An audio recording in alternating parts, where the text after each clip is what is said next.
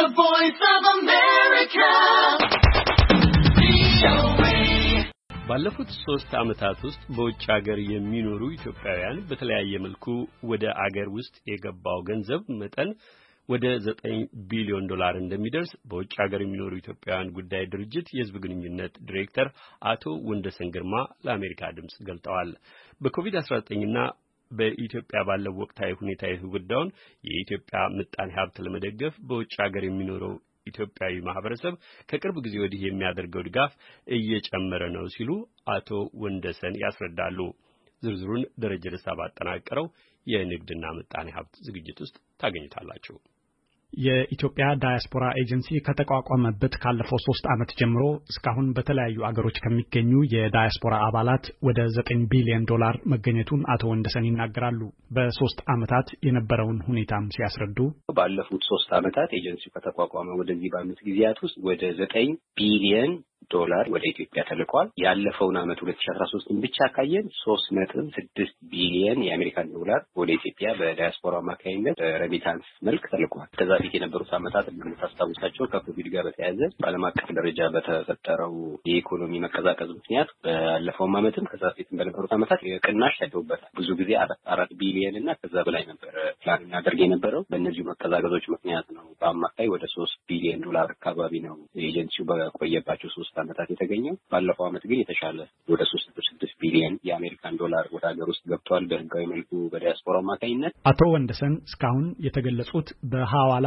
ወይም እሳቸው እንደሚሉት በ remittance መልክ ብቻ መሆኑን አስረድተው ዳያስፖራው ወደ አገር ቤት የሚልካቸው ሌሎች የተለያዩ መስኮች መኖራቸውን ተናግረዋል። ኢትዮጵያ ውስጥ ከሚያውላቸው የመዋለ ንዋይ ሌላ ለምሳሌ እንደ ህዳሴ ግድብ ለመሳሰሉት ትላልቅ ፕሮጀክቶች የሚልካቸው የገንዘብ ድጋፎች መኖራቸውንም ገልጸዋል። ህዳሴ ግድብን እንደ ምሳሌ ሲጠቅሱ ለምሳሌ ሀገራዊ ፕሮጀክቶች ከምንላቸው መካከል ትልቁ ሀገራዊ ፕሮጀክት ታላቁ የኢትዮጵያ ህዳሴ ግድብ ነው። ለታላቁ የህዳሴ ግድብ በያዝነው በአዲሱ በጀት ዓመት ከሁለት መቶ ሚሊየን የኢትዮጵያ ብር በላይ ዳያስፖራ ወደ ሀገር ቤት ልኳል። ሀገራዊ ጥሪዎችም የምንላቸው መከላከያ ሰራዊቱን መደገፍ፣ የተፈናቀሉ ወገኖቻችንን ማገዝ ለመሳሰሉትም ከአንድ መቶ ሀያ ሚሊየን የኢትዮጵያ ብር በላይ ነው ዳያስፖራው ባለፉት አራት ወራት አካባቢ ወደ ሀገር ውስጥ የላከው። ዳያስፖራው አገር ውስጥ ያሉትን ፕሮጀክቶች በመደገፍ ብቻ ሳይሆን በውጭ ያለውንም ዲፕሎማሲ በገንዘብ በመደገፍ ያለውን ሁለገብ አስተዋጽኦ አቶ ወንደሰን እንደሚከተለው ያስረዳሉ።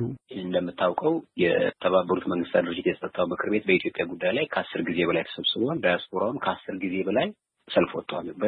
በልዩ ልዩ የዓለም ክፍሎች ምናልባት በጣም ከፍተኛ የሚባለው no more movement ወይም ንቅናቄ ነው። ግን ከዛ በፊትም ልዩ ልዩ ሰልፎችን አድርገዋል። ሰልፍ አድርጎ ብቻ አይመለስም። የአቋም መግለጫዎችን እያወጣ እያዘጋጀ ለሚመለከታቸው ተጽዕኖ ፈጣሪ ግለሰቦችም ሆነ ተቋማት ያቀርባል።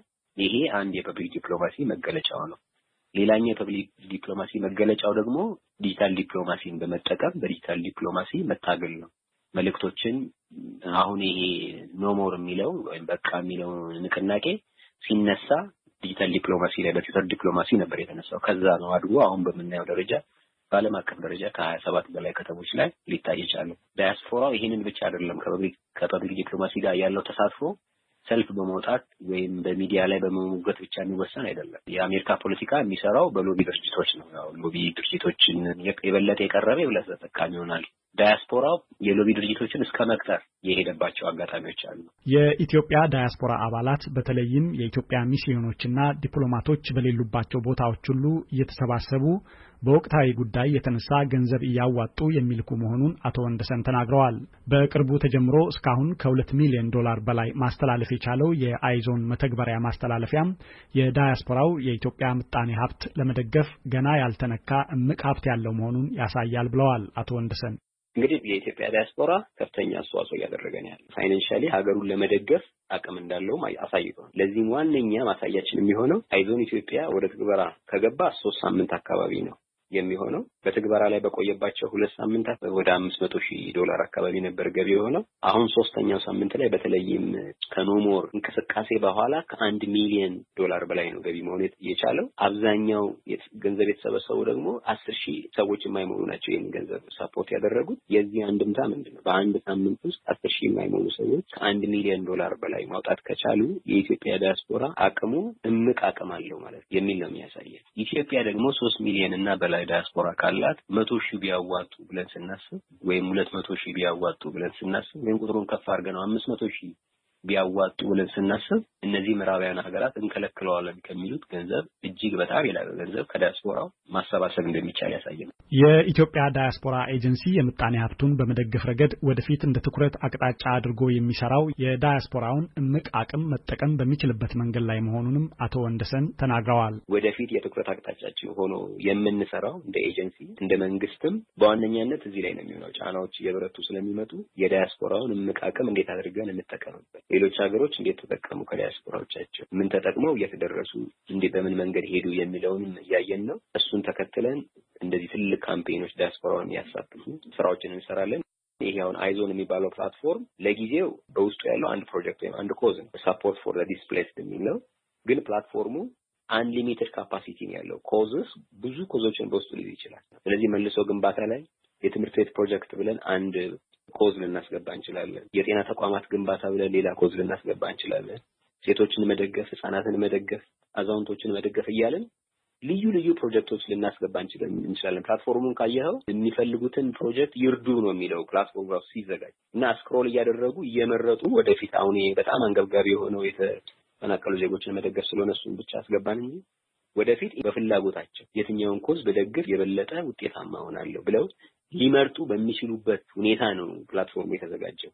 እያሰብን ያለ ነው ምንድን ነው ተቋማት መንግስታዊ መንግስታዊ ያልሆኑም ተቋማት ፍላጎታቸውን ከዳያስፖራ ሀብት እንዲሰባሰብላቸው የሚፈልጉትን ፍላጎታቸውን ለኤጀንሲያችን እንዲያቀርቡ ይደረጋል። ኤጀንሲያችን እነዛን ፕሮጀክቶች ይመርጣል። priority ይሰጥና ከመረጠ በኋላ platform ውስጥ እንዲቀመጥ ያደርጋል።